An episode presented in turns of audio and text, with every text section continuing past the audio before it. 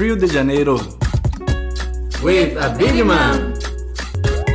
Hey everyone, my name is Abid Imam, and welcome to Rio de Janeiro.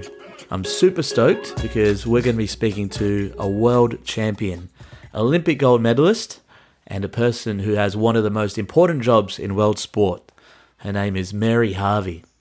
She was a goalkeeper for the US women's national team at the first ever FIFA Women's World Cup in 1991. The US went on to win that tournament, and Mary was part of the team that won the Olympic gold medal at Atlanta 1996 on her home soil as well. After that, Mary went on to huge roles at FIFA and then the CEO for the US Women's Professional Soccer League. Now she's the CEO for the Center of Sport and Human Rights. It's an absolutely huge responsibility working through global issues that had massive implications. Through having Craig Foster on the show, I started to take a bit more interest in the global side of things with sport and human rights, and my research led me to Mary and the work that she's doing at the centre. I was really thankful that she could join me on the show. Thanks to Matt Stone from the centre for helping out as well. It was so great to be able to learn from someone of her caliber, and I think sport and human rights have a safe pair of hands with her at the helm. As always, the show notes can be found on the website, abidimam.com. This site was made with love from the show sponsor, SiteBeat. Their website builder is so simple that even I could use it. For those who are a little bit more fancy, they have e commerce capabilities and heaps of add ons if you're looking to turbocharge your business. So I definitely recommend checking them out. Let's hop to it.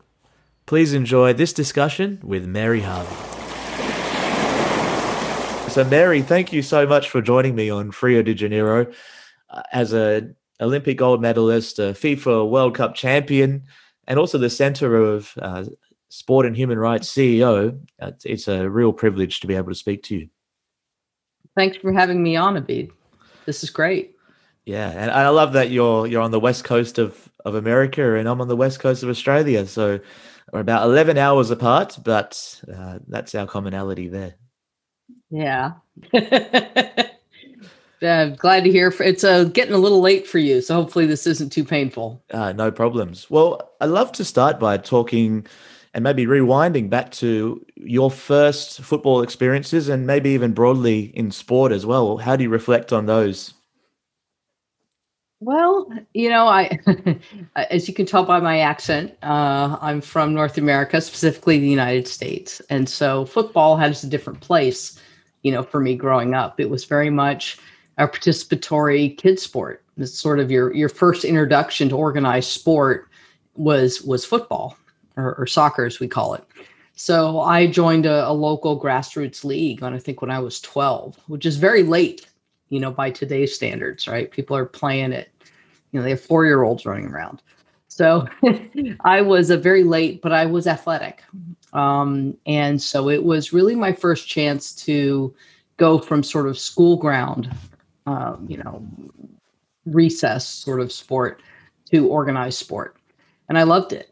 Um, I was good at it um, because I had a physical literacy, I was coordinated and athletic. So I loved it and um, yeah, I sort of realized that it's really where I I fit in. What was the the grassroots football system like in America at those times? Because I I hear a lot about the impressive numbers, the the popularity of the game, and give us an insight into that if possible. Sure. Well, back then it was a it was a, a local uh, you know organization in my hometown, Los Altos, uh, which is a little ham- now it's famous for venture capitalists live there, but at the time it was very different.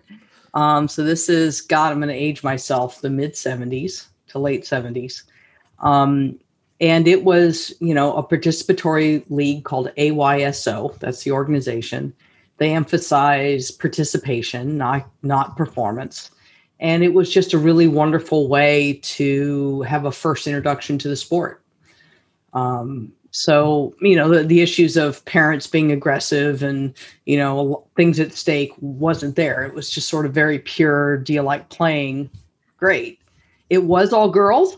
Um, there was enough um, of uh, kids, girls playing that I we could have all girls teams. So I didn't play on mixed teams. I played on on girls teams, um, and it was very, you know, there at the time there was zero awareness of professional football. We didn't have it on television. We didn't have it in the United States. Well, actually, the NIS the NASL I think was dying at that point. In the you know, so there was a little bit, but I wasn't aware of it. So it just was this very sort of, oh, this is a nice sport which isn't what the rest of the world sees, right? It's like everything. well, you, you moved to a footballing country, which was Germany. What was it like playing football overseas and maybe some of those challenges that you experienced as well? Oh my God. I mean, going from the United States in like 1989, 88, 89 to Germany was actually, I was, I was going to stop playing football because I just start, I I'm 21, 22 years old. I'm done with university. I got to go to work. Um, there's no place for really for me to play. There's no opportunity. So time to put my degree to use and go to work. And work sent me to Germany. Uh, I worked for a company that's now called Accenture. Um, at the time, it was called uh, Andersen Consulting. And so I end up working on a project in Frankfurt. And if you can imagine, you know, for, and maybe I don't know if some of this translates at all. But you know, coming from a country where it just wasn't, you had to look for it to find football, to go to a country where it is everywhere. I mean, everywhere. It's in the newspaper, it's on television. I mean, it's just you're a junkie, you just drink it up. It was amazing.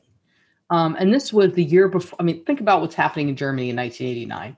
The wall comes down, small thing, right? That's all happening. And Germany's about to go to the 1990 World Cup in Italy, where they win. Yeah, yeah. Right. So incredible time to be over there. Wow. That resonates with me so much when you say coming from a country where football is not really number one and you sort of feel like you're in this underground sort of culture uh, World Cups over here in Australia would be at three in the morning, four in the morning, and I remember exactly. going to my first or one of my one of my first World Cups, which was in Brazil, and just being in this country that just lives and breathes it.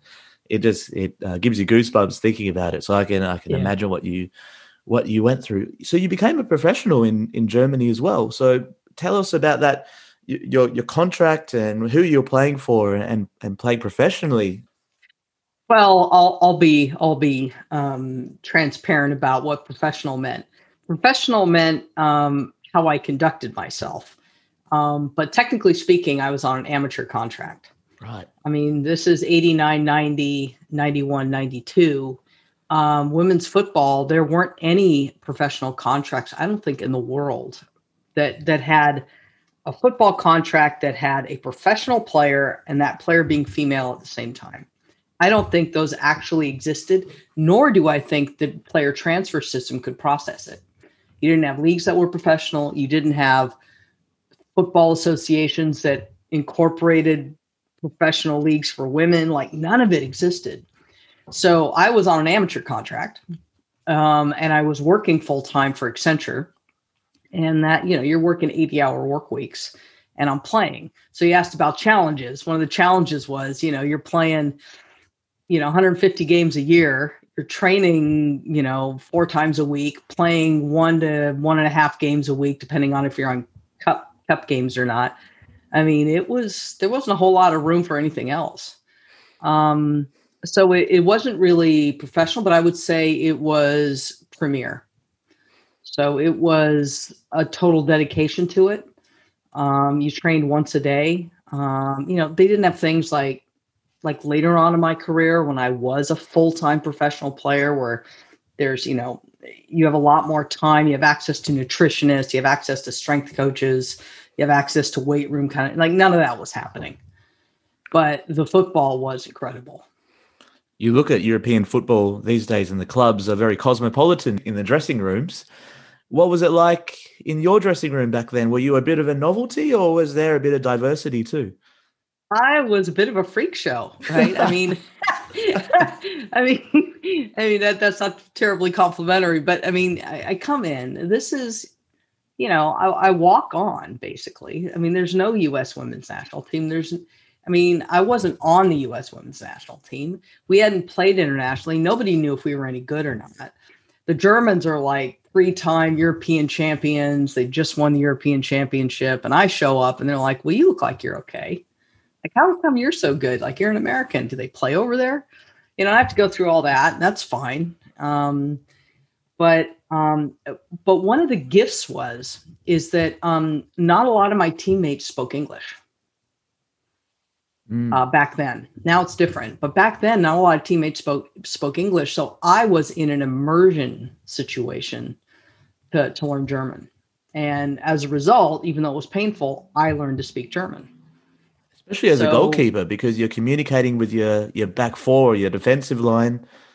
Definitely. And that was probably the single biggest t- challenge was coming also from a culture where we communicate a lot um, to a lot, a lot of other you know places, a lot of different nationalities I've played with. They don't talk as much on the field. They'll whistle, they'll clap, they'll do whatever, but they don't. And we're very verbal, and so uh, sort of having that taken away from you as a goalkeeper made adjustment really, really difficult. Mm. So now you're you're starting to play for the U.S. women's national team, the iconic, uh, amazing team. What was it like, and what were the conditions like around that national team during the time of your debut? Wow. Um, you know, w- when I go around the world and I talk to like national team players, I've been in Jordan, I've been in, you know, I've talked to national teams in Qatar and in different parts, and and they say, well, you know, thank you for talking about the U.S. women's team, but you know, you have no idea what it's like here. Right? That's very nice for you to talk about you know these, these are rock stars these professional players these these players are larger than life. You don't understand what it's like here. And i say oh but i do. Mm.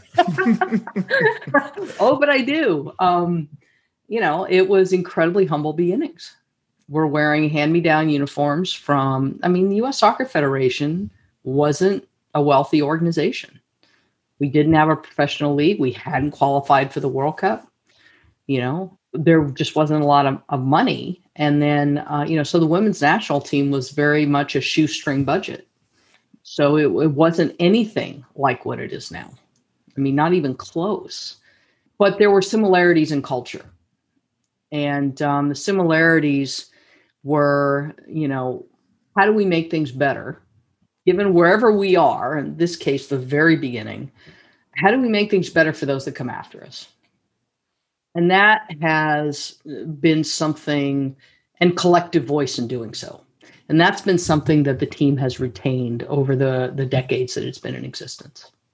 One of the key drivers of that is that first ever FIFA Women's World Cup victory in 1991 in China. The Dare to Dream documentary for the listener, definitely recommend it. It's a fantastic look into that team and and how you have built this uh, the foundations of this awesome culture that comes through the the US women's national team you see now. Can you tell, take us through being in China at that time? One of the really interesting insights of that um, documentary, seeing the reception you had from the Chinese fans and and the massive crowds you were playing in front of. The fact it was called the M&M Cup, it was it's all a bit surreal, isn't it? Yeah, no, it was a different time, right? I mean, it was just FIFA was this was a first for them. They were having a women's World Cup for the first time. I mean, they'd had a trial one uh, several years before to sort of test it out. And the countries that you would imagine would be advanced when it came to women's sports were countries that advanced women in general. So the Nordic countries, Australia was there, uh, other other countries, but it was a first for FIFA. So it wasn't incredibly well resourced at the time uh, Mars, I believe, was a FIFA sponsor, and so they gave them naming rights to the to the Women's World Cup, which of course isn't done anymore. Um, but it also reflected the time, right? The reflections of the tournament, it was incredibly well received. I mean, we played in front of big crowds. We'd never done that before, but they were very polite, you know. So they sort of, I, in spite the fact that there there's sixty thousand people in the stands, uh, you could talk to each other on the field right? It's not like playing in a premiership where you have 60,000 people and you can't talk to each other because yeah, you okay. can't hear anything. Mm. So there wasn't a lot of crowd noise while you're playing, which was very strange. But it was, and talk about different. we played 80 minute games. Oh, okay. I didn't know It's a bit that. like the women's marathon, right? It's like, well, women can't play the marathon. They're Oh. not, they're not fit. So we played 80 minute games. And I'm telling you, that really paid off in the final because I don't think we could have lasted another 10 minutes. Mm. Um, and and we played three games in five days. I mean, you wouldn't at a World Cup, right? You would, but but if you, I mean, that didn't change until 1999, Wow. right? So the first two Women's World Cup, we played three games in five days, and we played 80 minute games. So okay. Mm. yeah. That's intense. I remember that final, the the footage they show Pele walking out and actually shaking hands with all the players when you're Yeah. lining up for the national anthem. um, oh, it's it's it's incredible. Moving to the Olympics because five years later you become an Olympic champion on home soil. What are the differences between a FIFA World Cup that you played in and an Olympic Games as a player in football? It's a great question. It's so different. I mean, the whole atmosphere is different. As a football international football player, you're used to doing things like World Cups, you know, the Champions League or the um, you know, the European Championship. You know, you have a tournament and it's only football. And everybody gets it and there's a rhythm to it. And you even playing the Olympics, and it's totally different. I mean, you're one of everything else that's going on. Um, and football, because of the size of it, is typically the, the first rounds are moved off out of the right. So Mhm. this was the case in in um, in 2000 when Australia hosted. Right, you had games in Brisbane, Adelaide, Melbourne. Right, they weren't they weren't Sydney, at least not until the later rounds, I think. Um, so it was the same. So it's a little it was a little bit strange, uh, but it gave us a glimpse of what was possible because it was the first time we were playing. Um, we were playing double headers, right? So two Yeah. games back to back, and first games, you know, forty thousand people are there, and we're like, wow, this is pretty interesting. So Americans love the Olympics, love the Olympics. So we were drawing big crowds, and we get to the you know the semifinal, and there's 70,000, 80,000 people there, and Mm. You know that those weren't no they, they were double headers i think we were curtain raiser before the men. Um i mean it's incredible. Uh and so that was when fifa saw that and said 1999 is possible in big stadiums the women's world cup. But winning a winning an olympics in front of your home crowd is just i mean i'll never forget it. It, it was an incredible incredible night. I can vividly remember it I mean, What do you remember most from it? I remember being in the tunnel. So the the award ceremony, you have these three podiums. You know, there's there's and the the gold one's the tall one in the middle, and so they line you up single file in the tunnel.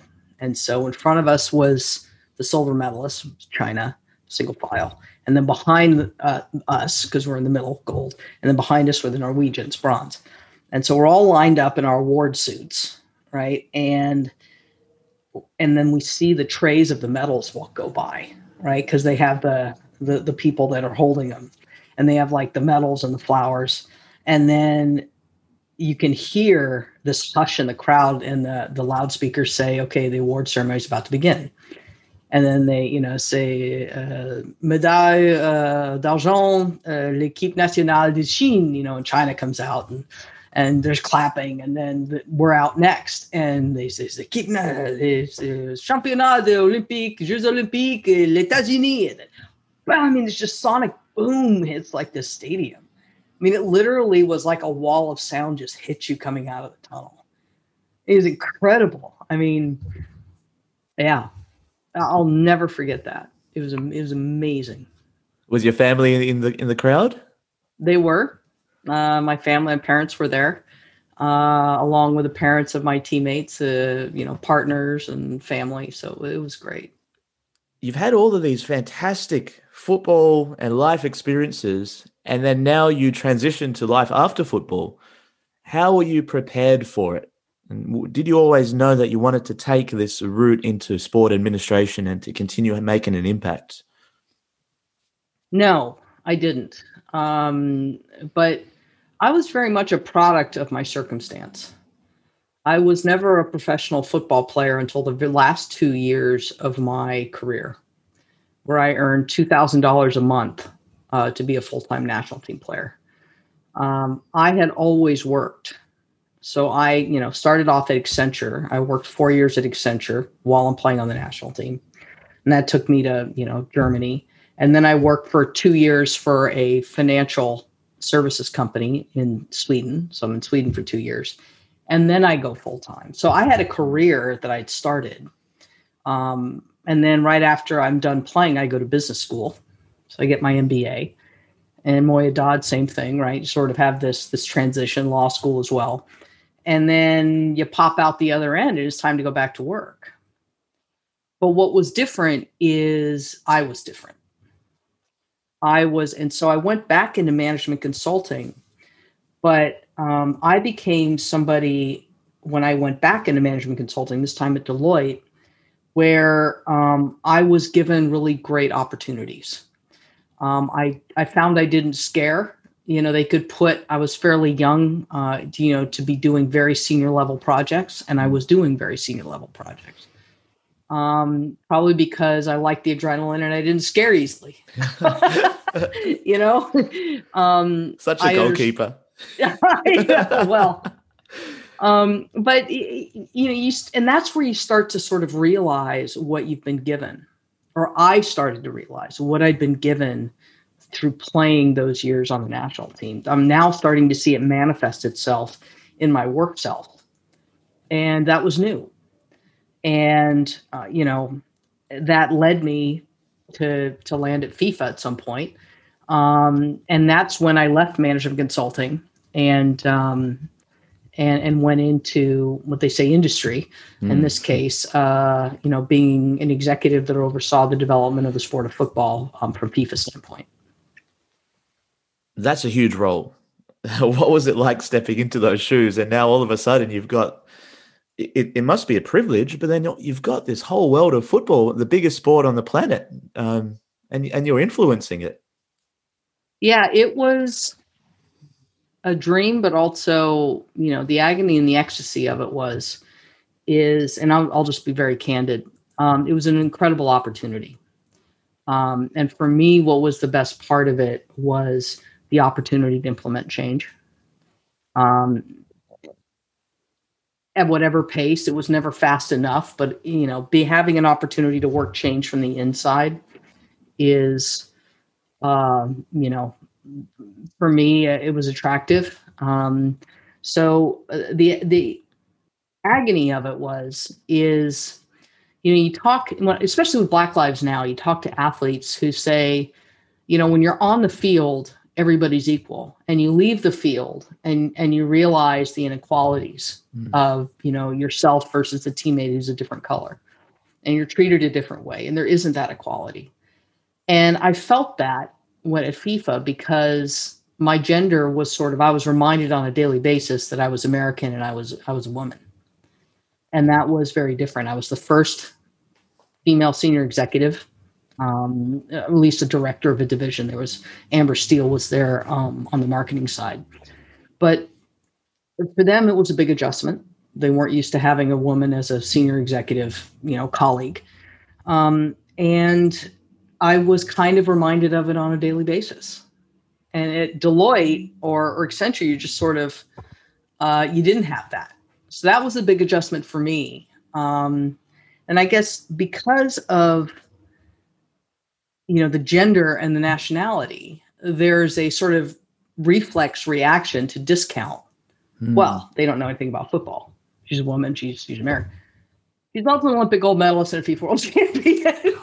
so you know it's it's sort of that um that how do you check that right how do you how do you come to grips with all of that in one sort of person um and i think that i think that was a struggle a little bit to try to figure that out how did you approach that in the corridors of power how do you how did you go about that then I learned a couple of things. One is um, uh, one is is is sort of leaning into my personality as a as a former player right? So when I when we talk football or you know be around technicians relating to it the way a football player relates mm. to the game it credentializes you oh yeah you know she is a former player. Like yeah she does oh yeah i forgot about that. Yeah she wasn't olympic you know because you're walking around every day and you look like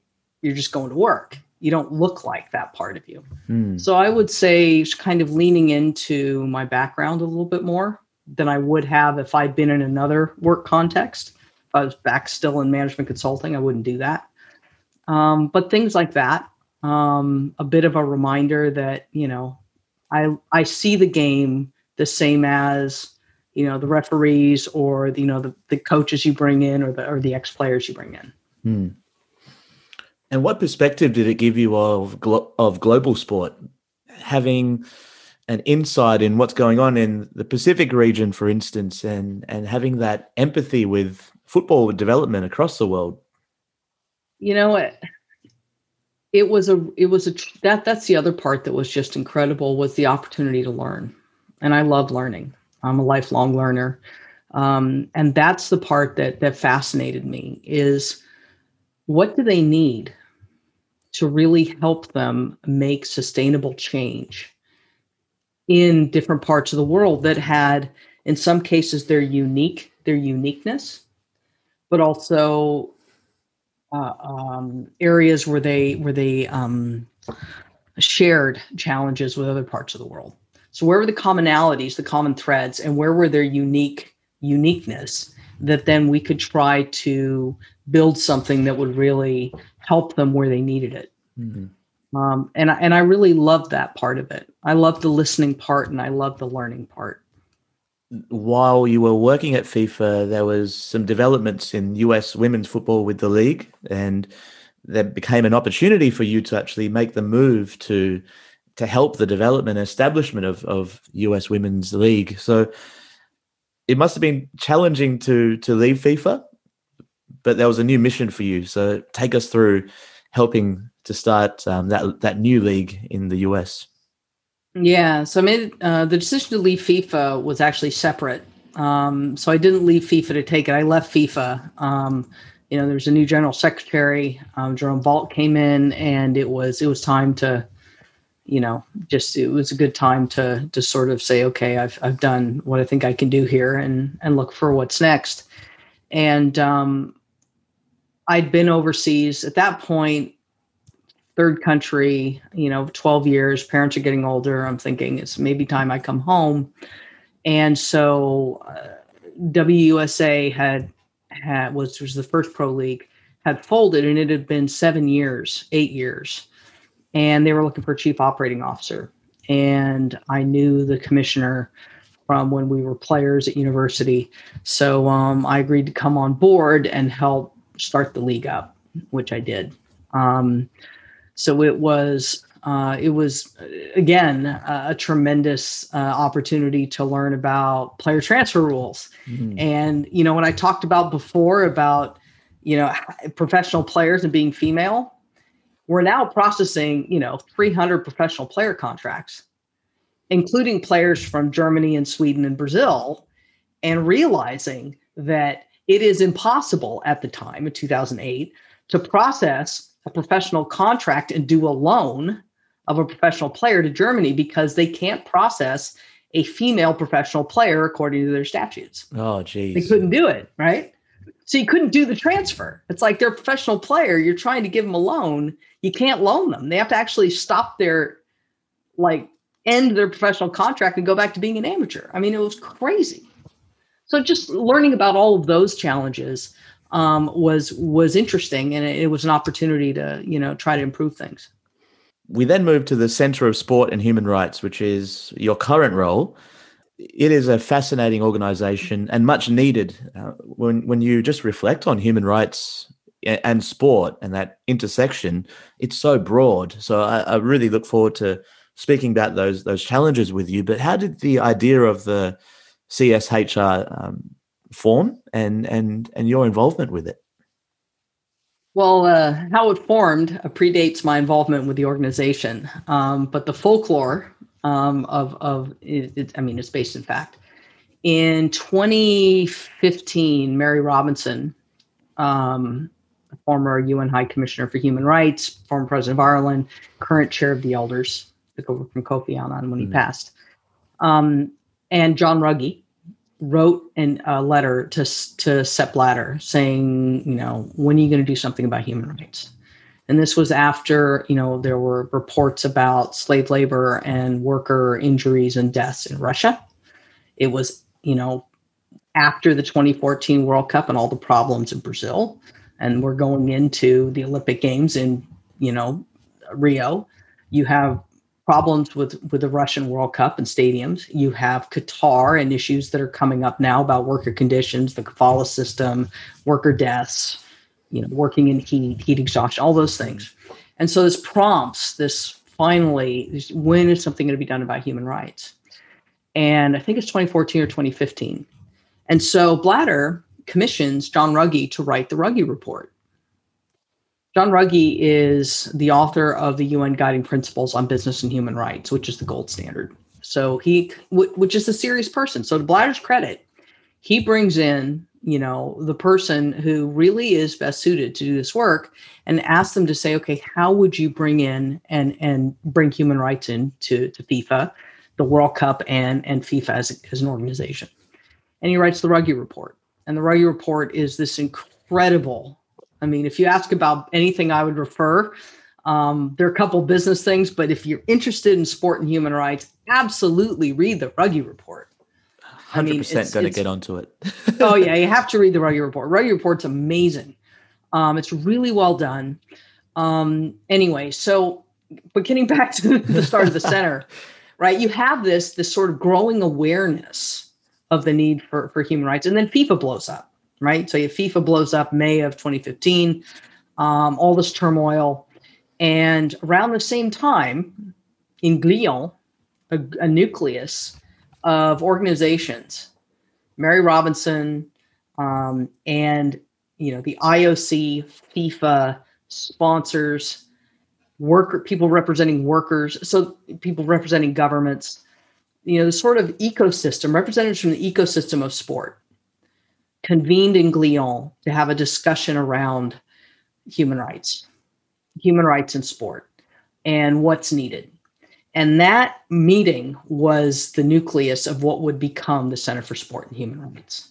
So over time, that developed into a series of white papers um, about different topics like how do you embed you know uh, human rights and prevent human rights harms from happening at a mega sporting event mm-hmm. how do you do broadcaster due diligence right if, if you're a broadcaster trying to manage risk in a variety of different ways if you're a sponsor how do you mitigate risk in supply chains for a mega sporting event, right?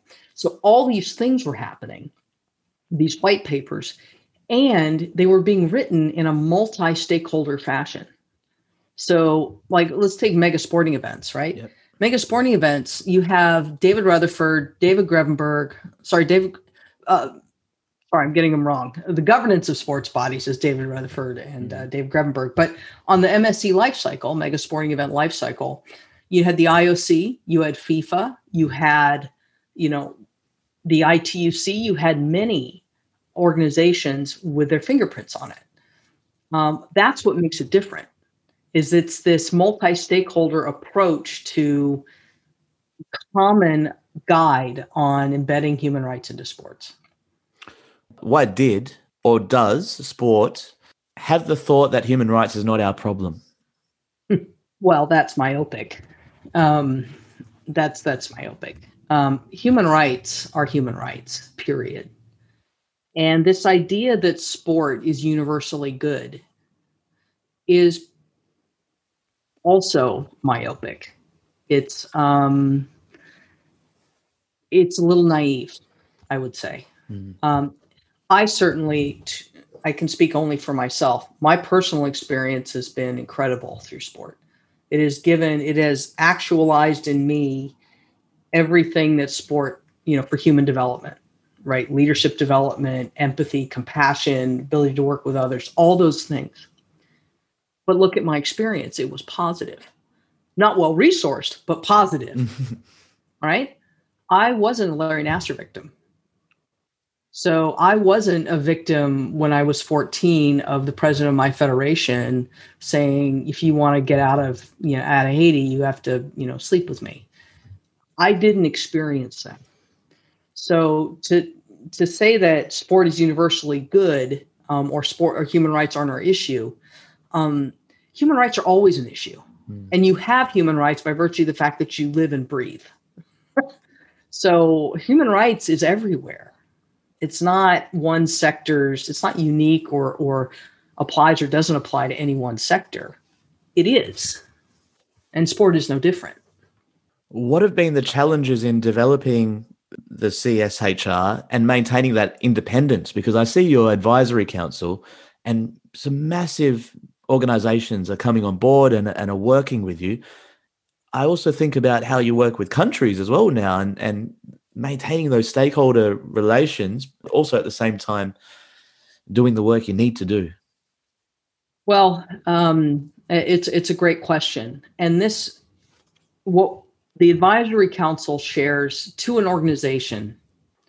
What they share in common is a belief in human rights and a belief in the sporting chance principles, which is our our north star.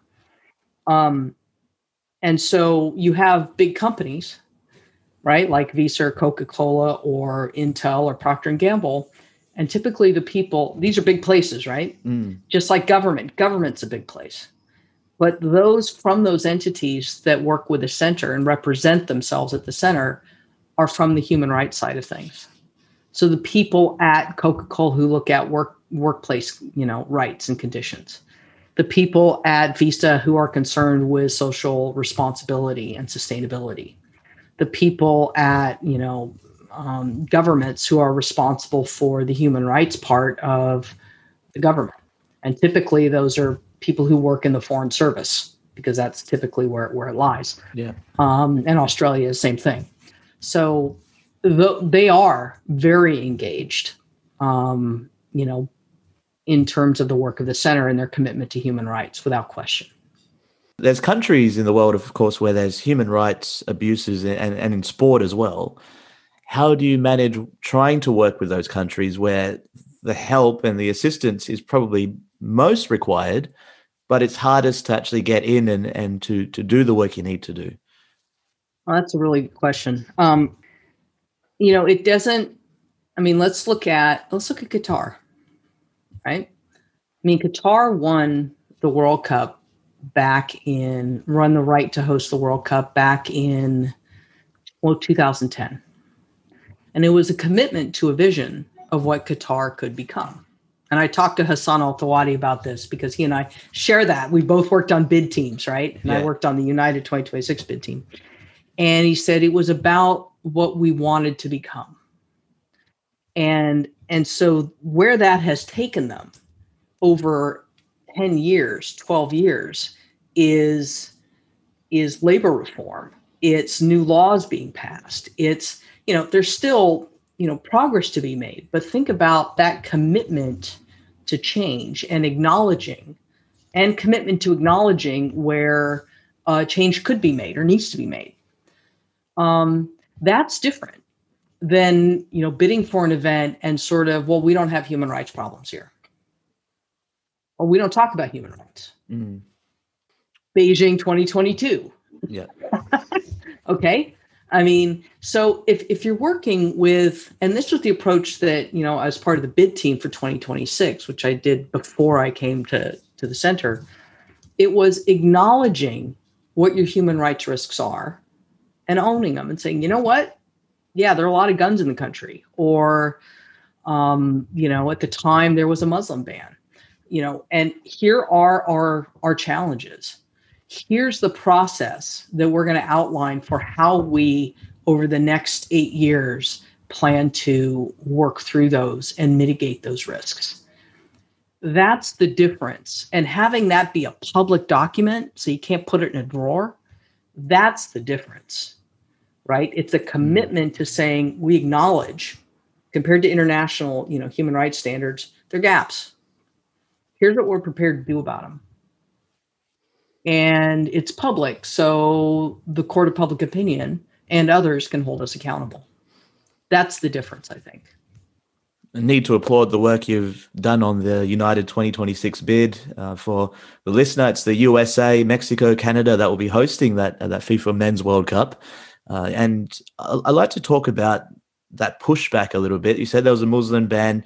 There, there's been a, a challenging time in politics in America. Did you get any pushback working on something like that that piece of work during that time? Well, it's easy to go to politics. Um, I, I'm going to take politics and park it for a minute. When I went to work for the bid, I thought I was going to work on environmental sustainability, which is another passion of mine, right? Environmental protection. And I'm working alongside some incredible people who are big sporting event veterans. They were involved in the 20, you know, 2022 bid back when it was, you know, that was won by mm-hmm. Qatar. They were involved in 19 World Cup 1994. They were involved in World Cup 1999. You know, a lot of people who have big mega sporting event FIFA experience, right? And those are the people that are working logically at the bid. Yeah. And I think I'm going to come in. And so now they say, well, you know, we know we wanted you to work on on the, the, you know this part of it, but what we really need is someone to look at these human rights requirements because they're new. Nobody knows what they're going to look like. Nobody understands them. You know, nobody knows it. It's all new. So when I got these, and I looked at them, and I looked at in the backdrop of then the current political environment, I said, okay, the former player part of me says, how do I convince people who are thinking about, you know, we're going to talk about stadiums and and field sizes and hospitality and fan zones and enthusiasm and three countries working together and blah blah yeah. blah. I'm like, yes, I'm all in. But we have to talk about human rights. And like, we don't want to talk about human rights. I'm like, I know but we have to. Well, we don't have human rights problems here. I said, well, if you're a straight white guy, you probably don't have human rights challenges. But if you're not straight, not white, and not a guy, mm. you're gonna, you know, that that's privilege, right? So it was this process of convincing internally why it was important to acknowledge what our risks were. That was the single biggest challenge um, and why it was important to be humble and and very just own it own what the challenges are and part of it was do you want to win you know yeah. you're asking the, the, the voters to give donald trump among other countries but let's just yeah. be real about the political donald trump the world cup the crown jewel so let's think about the optics of that and what can we give them that says hey we get it Hmm. And that was the that was part of it was the human rights strategy. Well, I really hope that World Cup will set a new benchmark in that space and, and more. So, an area I really wanted to, um, a bit of terrain I wanted to cover with you was sports washing and how someone in the public can discern from sports washing to a genuine attempt by a country to improve outlooks in a specific area. Yeah. So we, we look at this a lot at the center, and it gets down to what I was talking about before when it comes to. Um, so first of all, you know there, there are two ways to look at this, or, or two parts to this. One is is what's the expectation that's set.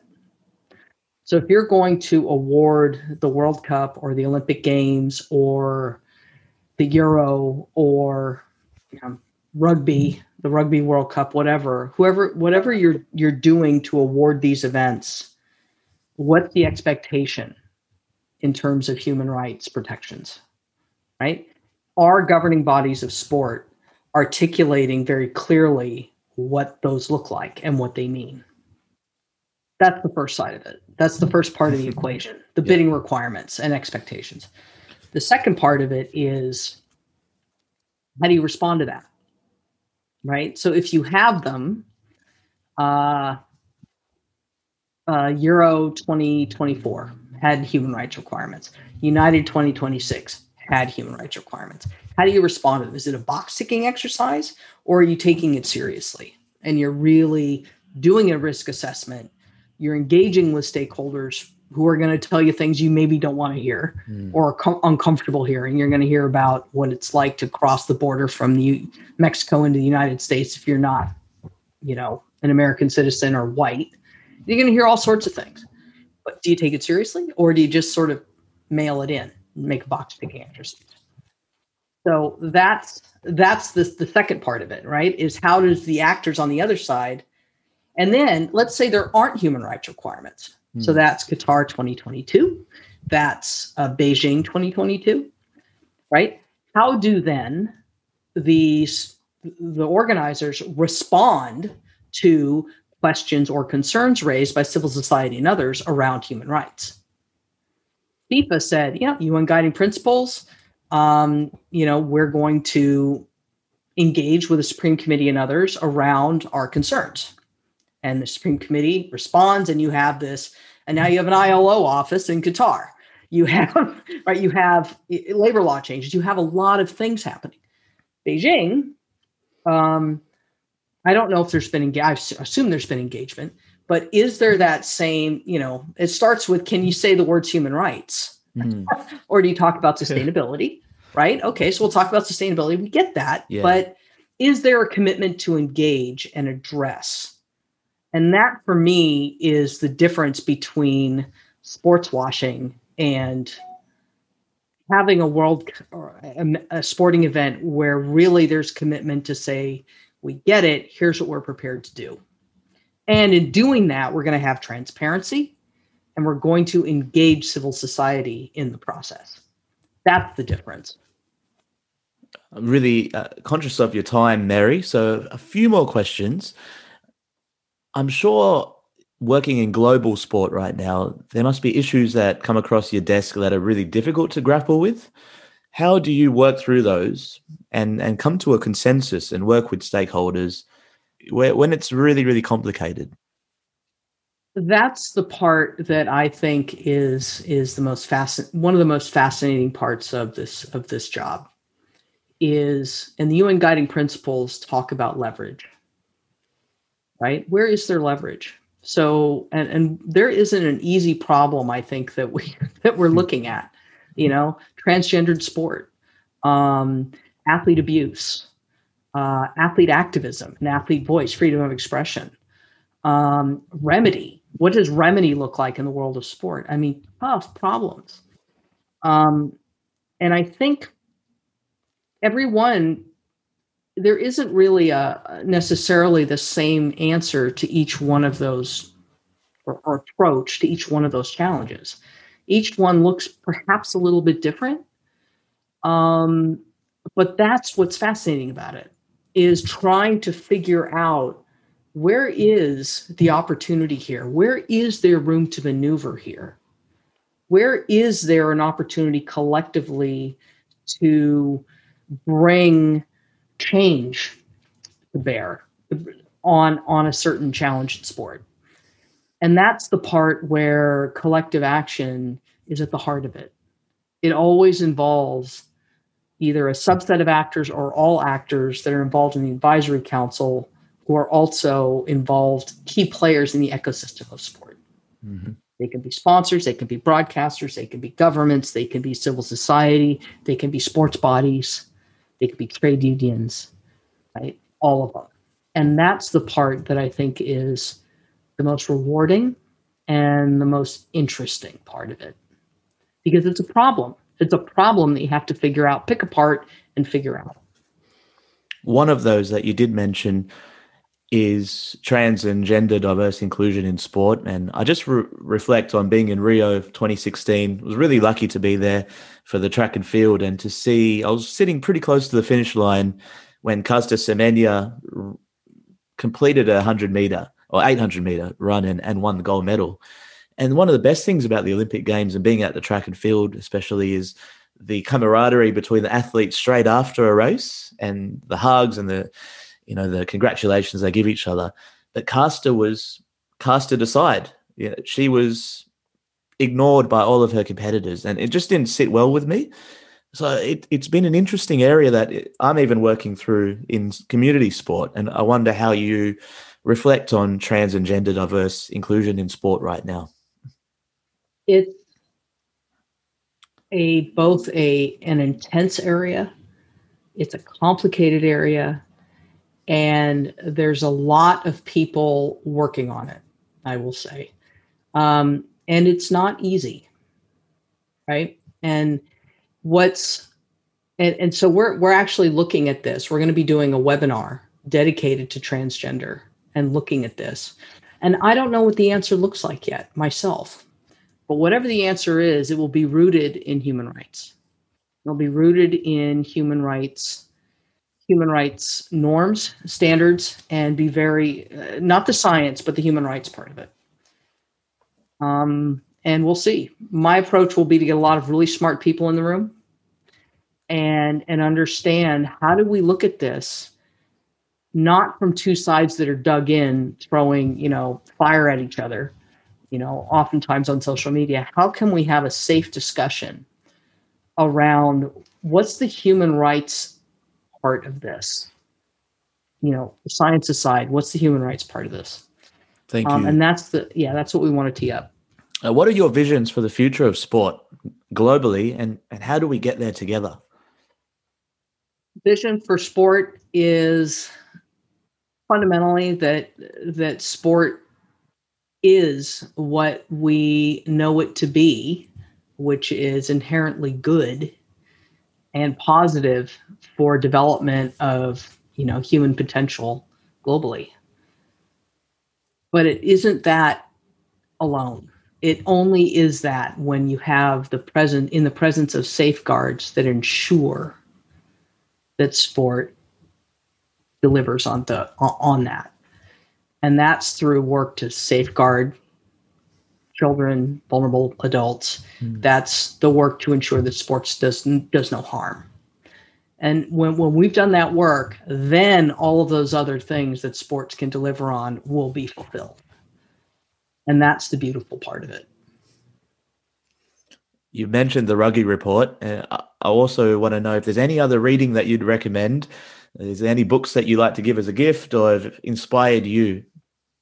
Uh, I would say, I mean, one of my favorite just novels um, has always been To Kill a Mockingbird by Harper Lee. It's classic um, because it it really grounds us in the reality of what it's like to walk in other people's shoes and the reality that that we face and privilege, the role of privilege.